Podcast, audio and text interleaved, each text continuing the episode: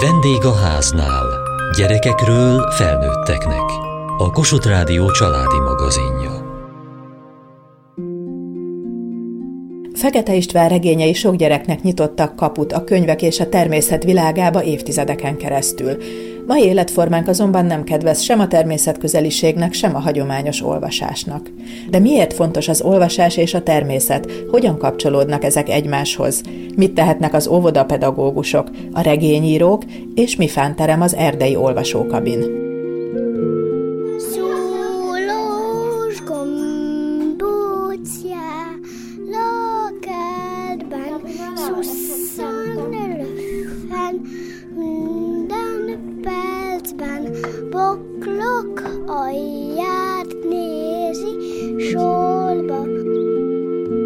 Pödör Eszter és Dézsi Bernadett az Aporvimos Katolikus Főiskola oktatói és az óvodások irodalmi zenei nevelésével kapcsolatban tartottak egy foglalkozást. Milyen szempontok alapján érdemes válogatni, és hogyan lehet mindebbe a természetet bevonni? Szerencsére rengeteg lehetőség kínálkozik. Most ez a főiskolai konferencia az ősz témáját és a kert és szabadtér a nevelésben tematikát célozta meg, de nyilván minden óvónő megtalálhatja maga szempontjait. A nagyon szép és nagyon gazdag antológiák, amik most már rendelkezésre állnak, és a legkisebb községi könyvtárban is hozzáférhetők, pompás alapanyagot nyújtanak szerintem, hogy nagyon jó irodalmi kínálatot tudjunk adni a gyerekeknek, és még jobb akkor, hogyha ezeknek énekelt feldolgozásait is megtaláljuk. Én Kodály híve vagyok nagyon, aki már 41-ben azt mondta a Zene az óvodában című cikkében, hogy nagyon jó minőségű zenéket, nagyon jó versek alapján kell kínálni a gyerekeknek, és erre próbáltunk itt egy ilyen válogatást mutatni a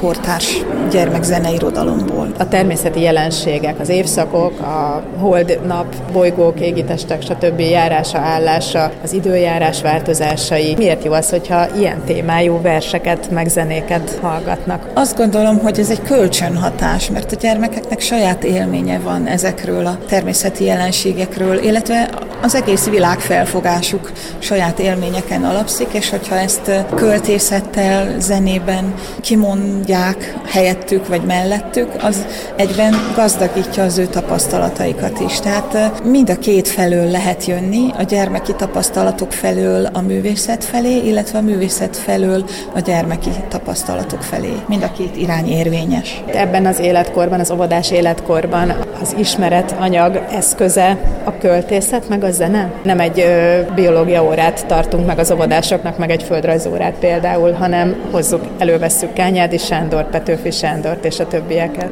Hát természetes, ez nagyon kedves az ő szívüknek, jobban, mint hogyha egy biológia órába, akár az ő szintjüken forgatnánk be őket, vagy megértik azt, hogy ez egy más világ, más létmód, amikor versben vagyunk, zenében, vagy mesében. Nem egészen ugyanolyan, mint amikor valóban kimegyünk a Sárosfűbe, és megkeressük a szép leveleket, vagy a csigákat. A hallgatóknak mennyire magától értetődő itt a főiskolán, amikor előhozzák ezeket a verseket, mondókákat? Ismerik ők ezeket? Tehát nekik van saját gyerekkori élményük ezekről, vagy most meg kell tanulniuk? Az a tapasztalatom, hogy most már csak szorványosan vannak gyerekkori élményeik, és mint új dolgot kell megkínálni a számukra. De szerencsére az is tapasztalatom, hogy nagyon, nagyon szívesen vevők erre, hogyha az ember úgy tálalja, nem találják túl infantilisnek, nem találják ezt túl haladottnak, mert ahogy annak Kodá is azt mondja, hogy két-három ezer éve is már ezeket a gyerekek tulajdonképpen maguknak találták ki a gyermekjátékdalokat, azok most is érvényben vannak, és attól, hogy technikailag egészen máshol tartunk ebben a 21. században, és mindenféle más problémák, meg más életvitel jellemez bennünket, nem falusi környezetben élünk, és nem vagyunk szoros kapcsolatban a természettel, de ugyanúgy a szüleink gyerekei vagyunk, és majd a jövendő unokáinknak a jövendő nagyszülei vagyunk, tehát ezeket a generációs örökségeket jó, hogyha tovább visszük, mert mind máig érvényben vannak.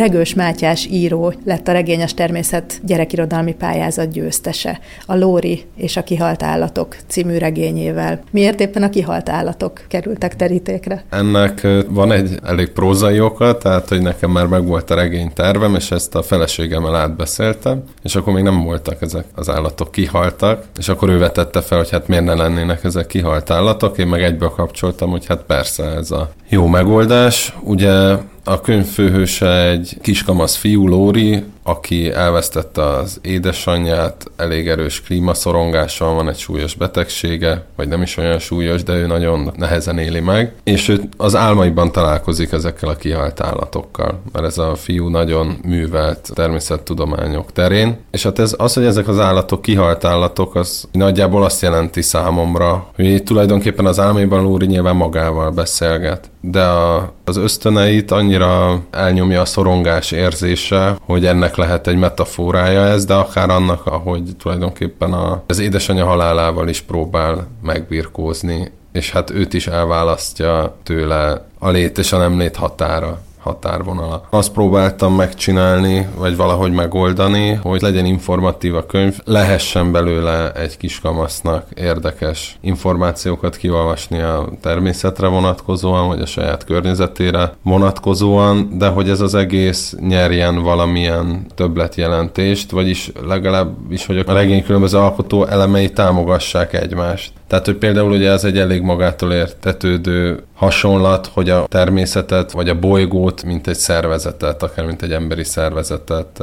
látni, és mint egy beteg szervezetet, és ugye itt a főhős is egy betegséggel küzd, és akkor itt a különböző problémákat próbáltam tükrözni egymásra.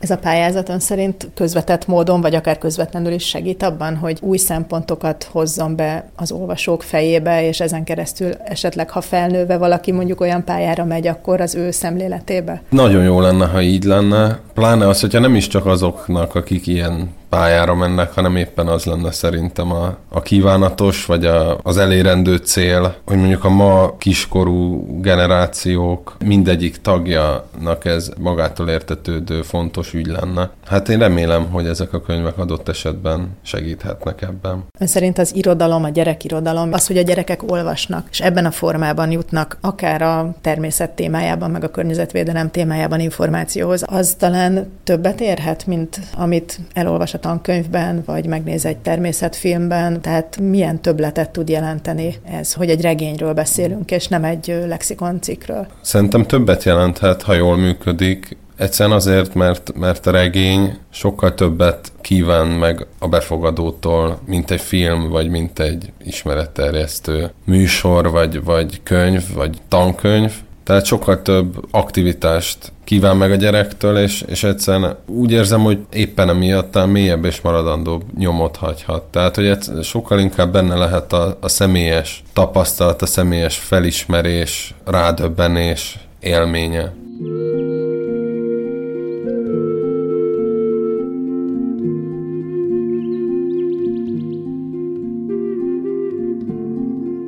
Kemény Gabi nemrég írta meg az első regényét, a regényes természet pályázatra. Milyen a kapcsolata a természettel és a regényekkel? Mind a kettővel elég szoros kapcsolatom van. Én elég korán megtanultam olvasni, és még az első osztályban az osztálytársaim az ablakzsiráffal bajlottak. Én a paplan alatt már a Vinettú összest ö, olvastam, és olvastam újra, és ez az olvasás szeretete, ez, ez a mai napig nagyon erősen megvan bennem. Szerintem, aki ennyire korán kezd elkezdi, annál, annál ez valahol kiirthatatlan marad. A regényekkel is kicsit hasonló a kapcsolatom, mint a természettel. Ez egy kölcsönhatás. Tehát, hogy van úgy, hogy egy regény után annyira bennem élnek a szereplők, hogy beszélgetek velük, ugyanezt történik velem a természetben is, hogy tehát szeretek időnként lassan sétálni egy erdőben, és csak azt befogadni, ami körülöttem van, és ahhoz kapcsolódni. Szerencsére sokszor van lehetőségem a természetben lenni, olyan helyen lakunk, ahol a természetközeliség az alap.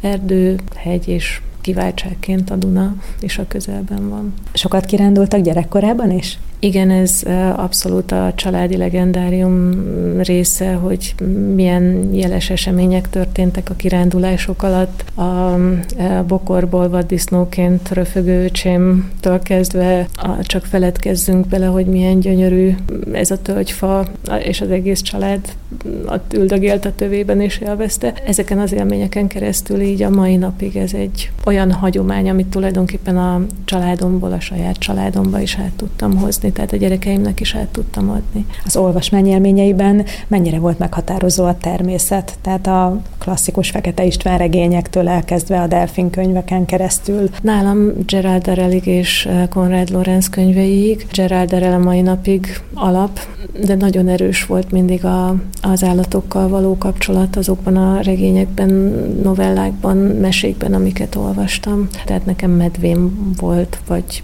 kutyám plüsből, és nem babáim. Akkor most már értem az alcímet a regénynél, a konkrét Hughes a regény címe, avagy öcsém és egyéb állatfajták, ugye? Igen, két és fél nap kaland a bőrzsönyben öcsémmel és egyéb állatfajtákkal.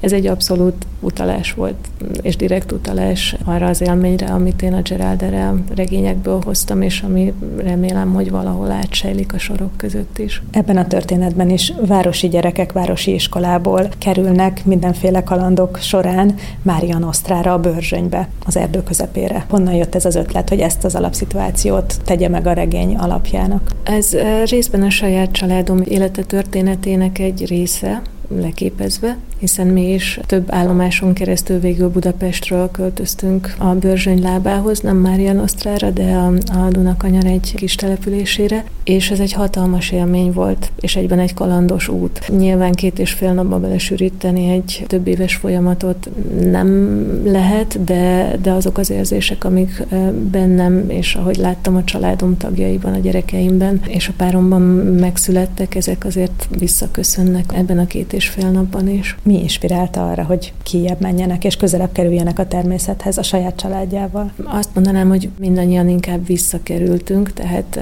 én Zalaegerszegen születtem, az alaidomság az a meghatározó gyerekkori kirándulás élményem, illetve természetélményem, és hát ott is gyönyörű erdők vannak, és ezek mindig is nagyon hiányoztak a dombokkal együtt. Tehát nekem az, ahol most élünk, ez egy, ez egy visszatérés ehhez. Az az élmény, hogy láttam egy nádi poszátát, vagy hogy fú, ott egy sikló, tehát ezeket az élményeket ugyanúgy hoztam magammal, és szerettem volna én magam is újra átélni, és a gyerekeimnek is átadni. Hogyan fogadták a gyerekek a környezetváltozást? Bevált ez az ötlet, vagy ez a szándék? Igen, és ez a mai napig így van. Tehát ahol élünk, ez az erdő szélén van, úgyhogy amikor a házi állatainkról kérdeznek bennünket, hogy van-e kutyánk vagy macskánk, akkor általában elmesélem, hogy nekünk egy szarvasunk van a kert aljában. A gyerekeim nagyon élvezik. Ez egy olyan közvetlen kapcsolódás élmény számukra, ami csodálkoznék, hogyha bárkinek nem lenne egy erős és motiváló élmény. Mit gondol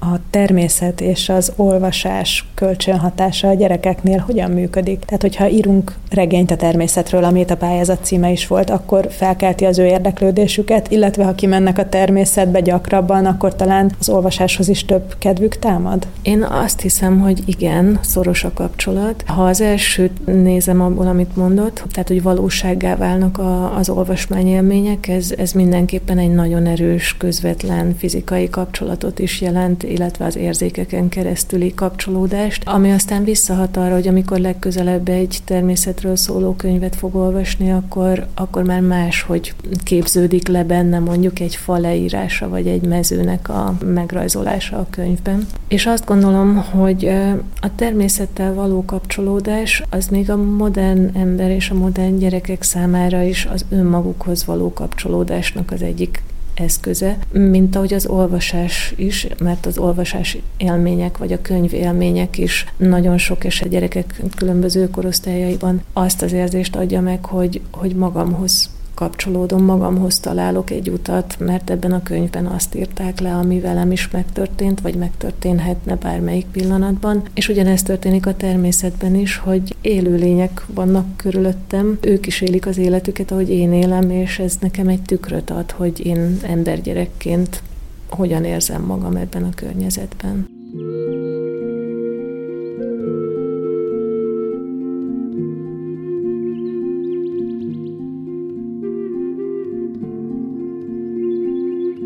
A Moholi Nagy László Művészeti Egyetem építészeti intézetén belül működik a Stúdió B. Baló Dániel és Bene Tamás vezetésével a hallgatók egészen rendhagyó feladatokat és projekteket is megvalósítanak. Ilyen volt például a közelmúltban az erdei olvasókabin, amelyet Fazakas Imola és Formanek Liza tervezett, illetve az ő tervük valósult meg, ez egy pályázat volt. Miről volt szó pontosan?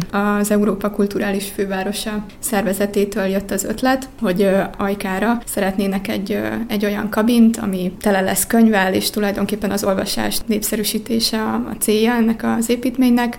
Mi még kiegészítettük egy bivakszálás funkcióval, ami a legegyszerűbb túrázóknak szolgáló építmény, ahol, ahol eltölthetnek egy-két éjszakát. Honnan közelítettétek meg ezt a feladatot? A természet, kirándulás, túrázás, vagy az olvasás, elvonulás, fantázia világa felől? Ez azért nagyon jó kérdés, mert picit így eleinte szkeptikusak voltunk ezzel, hogy az ember nem megy ki a természetbe olvasni. Az olvasás egy olyan dolog, amit az ember bekuckózva, otthonában, melegen, papucsal, szemüveggel, borral csinál, és ez nem a túrázáshoz kapcsolódó tevékenység. Meg volt egy ilyen jópofa kép, amit így leírtunk magunknak, hogy a könyvtár az egy ilyen mesterséges dolog, ami körénk épül, amiben a könyvek mint külön sztorik szerepelnek, és abban a pillanatban, hogy leveszünk egy könyvet, kinyitjuk, egy teljesen saját tér alakul ki körénk. És az lett a következtetés, hogy de hát a természet az egy olvasószoba, és nekünk nagyon fontos volt, hogy ne egy ilyen terjengős, túlépített, nagyon házhoz hasonlító, ez a tipikus kabin arhetipusá felé induljunk el, hanem a, a minimáltér, ami igazából menedéket ad, de csak az olvasás történik benne. Van két szint benne, ami ilyen egy és fél személyes, tehát egy pár vagy egyedül valaki el tud aludni benne, és az egész épületnek a szerkezetét két polc adja és egy ilyen nagyon erős totem jellegű építmény lett a, a végeredménye. Milyen a helyszín maga? Elég közel van a Bányászati Múzeumhoz, ami mint látványosság ugye sok érdeklődött vonz, és onnan bevezet egy út, és igazából az út szélén viszont egy ilyen magasabb ponton helyezkedik el a kabin. Úgyhogy a kabinból igazából a nagy ablakon keresztül egy ilyen az erdőnek a sűrű fás részéből egy ilyen metszet látszódik, úgyhogy valamennyire érvényesül az eldugottsága, viszont az út melletti pozíciójával pedig szerintem jól, jól megtalálható. Milyen a felszereltség ennek a kabinnak? Ez egy olyan hely, ahol adottak a könyvek, adott a zárt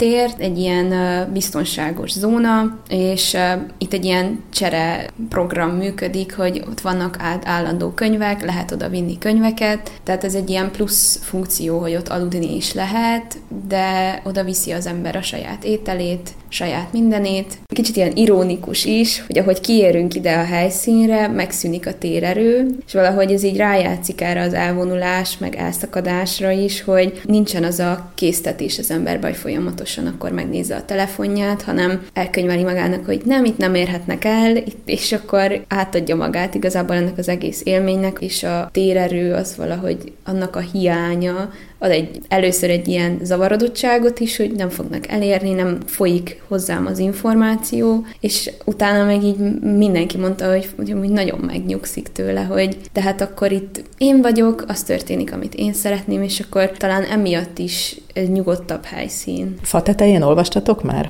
Szerintem amikor, amikor kicsi voltam, akkor biztos, mert nagyon szerettem fáramászni. Szóval a természetben valamilyen elvonuló helyetek volt? Már azt próbáltátok így az olvasásra? Fú, ez nagyon érdekes, mert nagymamámnak nagyon csodálatos kártya volt, és én nyáron nagyon sokat voltam nála, és egy, szerintem több időt töltöttünk a kertben, mint bárhol máshol, és amíg mama mindig vágta a nem tudom mit, addig mi mindig ott voltunk valahol a sarokban, ahol ugye általában ilyen házi olvasmányokkal voltunk így meg, megszomorítva, de hogy akkor az így borzasztónak tűnt, de most így utólag annyira csodálatos, hogy tudom, pál utcai fiúkat, vagy nem tudom mit, ott írogattam ki a diófa alatt. Tehát ez a diófa alatti hely, az egy ilyen csodálatos élmény, vagy nem tudom, lehet, hogy ez az egész családban van egy ilyen generációs dolog ebben, hogy, a diófa alatt ettünk kukoricát, ott írtuk a házi feladatot, ott történt minden, Szóval igazából ez egy ilyen menedéknek is számított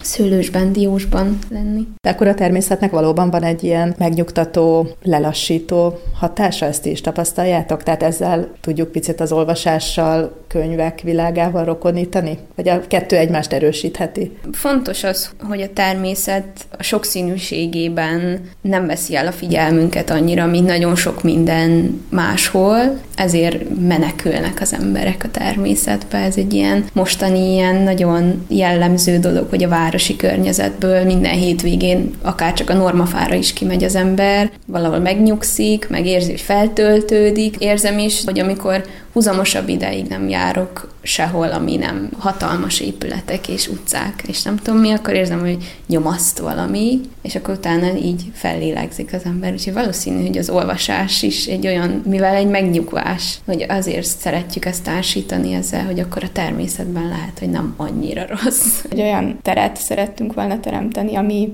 tényleg az olvasásról szól, és attól, hogy az erdőben van, az egy ilyen kontextust ad neki, de a kabin belülről az igazából olyan, mint egy könyvtár vagy egy könyvesbolt, erre szerettünk volna ráerősíteni ugye magával ezzel a, a szerkezettel is, ami két könyvespolcból áll, és az olvasásnak a kabin végén egy ilyen nagy ablak alatt van egy kitüntetett pozíciója. Illetve emellett még a magáról az olvasásról beszélgettünk így a fiatal osztálytársainkkal, és azért ez egy erősen átalakulóban lévő hobbi szerintünk, mivel a fiatalok már nehezebben ülnek le elolvasni egy 500-600 oldalas regényt, mint régen, mert annyi inger éri őket, rövidebb élményekre vágynak, és én úgy gondolom, hogy ez a kabin teremthet, vagy az lenne a, a célunk ezzel, hogy teremtsen egy olyan kontextust, ahol, ahol az ember mégis képes egy kicsit több ideig ülni és elmélyedni valamiben, ahogy egyébként egy erdei kirándulás vagy séta során ez valamennyire megvalósul, úgyhogy ez a párhuzam talán létrejöhet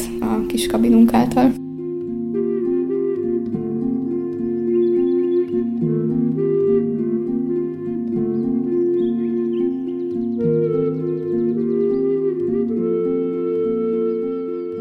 Mai adásunkban a természet és az olvasás, az irodalom kapcsolatáról beszélgettünk. Kövessék műsorunkat podcaston, vagy keressék adásainkat a mediaclick.hu internetes oldalon. Várjuk leveleiket a vendégháznál kukac mtva.hu e-mail címen. Műsorunk témáiról a Kossuth Rádió Facebook oldalán is olvashatnak. Elhangzott a vendégháznál. A gyártásvezető Mali Andrea szerkesztette a felelős szerkesztő Hegyesi Gabriella.